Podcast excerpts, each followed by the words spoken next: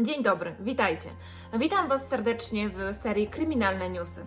Kryminalne Newsy to taka seria, w której poruszam sprawy, które dzieją się tu i teraz. Te sprawy są jeszcze nierozwiązane i nie znamy ich dokładnego przebiegu. Na rozwiązanie musimy jeszcze poczekać. Ta seria ma za zadanie tylko powiedzieć Wam o tym, ponieważ nie każdy z Was lubi siedzieć przed telewizorem, słuchać wiadomości lub czytać artykuły w internecie. Dlatego robię to ja i opowiadam Wam to, bo większość osób woli oglądać niż czytać. Zaczniemy od sprawy Moniki Bielawskiej z Legnicy, ponieważ wczoraj, 9 września, przyszły wyniki badań DNA, które jednoznacznie wykazały, że Kylie z Ameryki i Monika Bielawska to nie jest ta sama osoba. Rodzina na pewno jest załamana, a ja również dość przeżyłam tę wiadomość, ponieważ ja od samego początku założyłam, że to jest ta sama osoba i że Monika w końcu się odnajdzie, że w końcu jej rodzina zazna spokoju. Szczególnie bardzo jest mi szkoda jej babci, która kiedy dowiedziała się, że Amerykanka podejrzewa, iż jest Moniką, stwierdziła, że ona w niej widzi swoją wnuczkę i że to na pewno jest Monisia.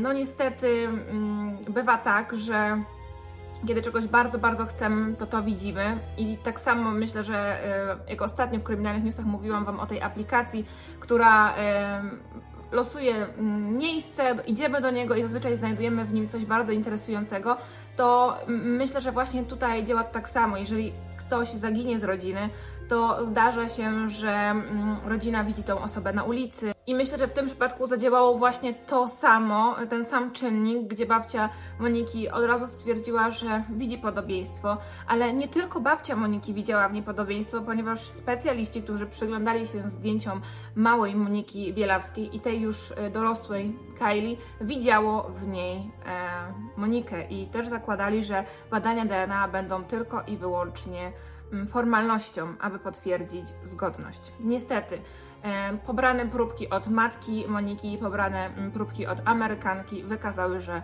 nie jest to ta sama osoba. Monika nadal zostaje w rejestrze osób zaginionych, no i nadal jej sprawa nie pozostaje zamknięta. A teraz przenosimy się na Ukrainę i znów będę mówić o nieodpowiedzialnym rodzicu, który zupełnie gdzieś ma życie swojego dziecka. Nie da się tego po prostu inaczej ująć. Ta sprawa jest oczywiście bardzo bulwersująca i zachęcam do zostawania kulturalnym w komentarzach, ponieważ wprowadziłam i tak czy siak na mój kanał akceptację komentarzy i wszelkie komentarze, które nie powinny się znaleźć, nie znajdują się już na moim kanale, ponieważ mam dość walczenia z osobami, które z kulturą nie mają nic wspólnego. Dobrze, więc teraz tak, przenosimy się na Ukrainę i muszę Wam opowiedzieć o sytuacji, która zdarzyła się w ubiegły czwartek. Mianowicie na Ukrainie przeprowadzono interwencję w jednym z mieszkań. Policja odnalazła tam 3-letnie dziecko w stanie skrajnego wyczerpania. Dziecko było nagie, pokryte cukrem, a dlaczego cukrem, to zaraz Wam powiem. Mianowicie matka 3-letniego chłopca wybrała się na wakacje, pozostawiając 3-latka zupełnie samego w domu. Dziecko przez ten czas nie miało dostępu do jedzenia ani picia. W związku z tym 3-latek odkręcił wodę, aby się zapewne napić, jednak nie zdołał już tej wody zakręcić. Woda lała się przez tyle godzin, że zaczęła zalewać sąsiadów z dołu. Dzięki temu sąsiedzi zorientowali się, że u góry dzieje się coś niepokojącego. Dlatego też sąsiadka zapukała do mieszkania na górze i kiedy zorientowała się, że właścicielki mieszkania nie ma, a w środku znajduje się tylko jej syn, wezwała oczywiście policję. Kiedy policja wtargnęła do mieszkania, jak już wspominałam, znalazła nagiego chłopczyka, 3-letniego, który był w stanie skrajnego wycieńczenia.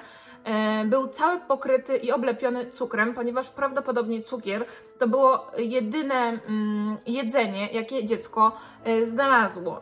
W dodatku było mokre od wody, z czego w wyniku próby picia i jedzenia pokryło całe swoje ciałko cukrem. Dodatkowo, kiedy policja weszła, zauważyła, że chłopczyk żuje plastikowy worek. To chyba była właśnie taka desperacka próba dziecka, aby zaspokoić chęć jedzenia.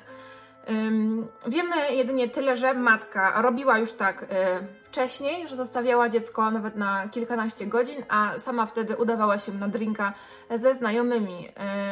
Kobieta wróciła do mieszkania następnego dnia, ponieważ została poinformowana przez służby, że odnaleźli jej dziecko i że ma niezwłocznie stawić się na posterunku policji. Opieka społeczna oceniła warunki na bardzo złe i prawdopodobnie w takich warunkach dziecko przebywało już od dłuższego czasu. Odkryto również, że w mieszkaniu matka nie pozostawiła żadnego jedzenia, z którego dziecko mogłoby skorzystać.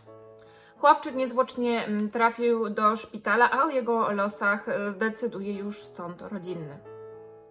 A teraz ostatni kryminalny news na dziś, który dla mnie nie jest newsem, ponieważ ja już od jakiegoś czasu o tym wiem, ale nie chciałam Wam o tym nagrywać, ponieważ ja nie do końca jestem przekonana, czy jest to prawdą, a teraz Wy również podzielicie się na osoby, które będą w to wierzyć i na te osoby, które powiedzą, że nie, to na pewno nie może mieć miejsca, bo po co? Mianowicie chodzi o sklep meblowy. Sklep meblowy umożliwia oczywiście kupienia mebli. Wszystkie meble są nazwane ludzkimi imionami. Ceny mebli są ogromne. Można kupić tam lampę na przykład za $23,000. Ceny są po prostu z kosmosu, są niewyobrażalnie duże i teraz pytanie, czy płaci się tam za jakość, a może za tymi meblami kryje się coś więcej. Bardzo podejrzane wydaje się być to, że wszystkie meble, łącznie z kanapami, lampami, stołami, krzesełkami mają nazwy imion ludzkich, a ceny są z kosmosu. Internauci zorientowali się, że większość tych nazw pochodzi od imion ludzi, którzy zaginęli. Zatem wysnuła się teoria, że meble to tylko przykrywka i sklep nie sprzedaje żadnych mebli, a po podaniu odpowiedniego hasła można kupić tego człowieka, który zaginął, a jego imieniem jest nazwany dany mebel. Co ja o tym sądzę? Nie wiem i nie chcę o tym na razie rozmyślać. Nie wiem, czy może być to prawdą. Ludzie podzielili się na dwa obozy. Ludzi, którzy w to wierzą, że rzeczywiście handlarze ludźmi zrobili sobie właśnie taką przykrywkę w postaci bardzo drogiego sklepu meblowego. Nazywają sobie te przedmioty ludzkimi imionami, żeby łatwo można było rozpoznać, o kogo chodzi.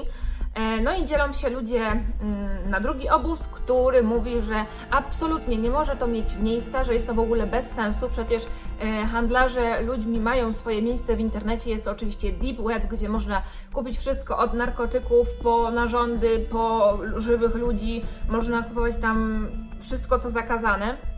Dlaczego mieliby to robić tak oficjalnie w internecie, który jest ogólnodostępny, ale tak z drugiej strony ja sobie myślę, że jeżeli, mają ten deep web, ale jest to może też nie dla każdego tak oczywiste, jak korzystać z tego internetu. Ja sama na pewno bym sobie tam nie poradziła, nie wiedziałabym, jak ściągnąć te wszystkie wyszukiwarki i tak dalej. I może jest to zrobione też pod tym, może jest to też tak ukryte, bo wiecie, najciemniej pod latarnią.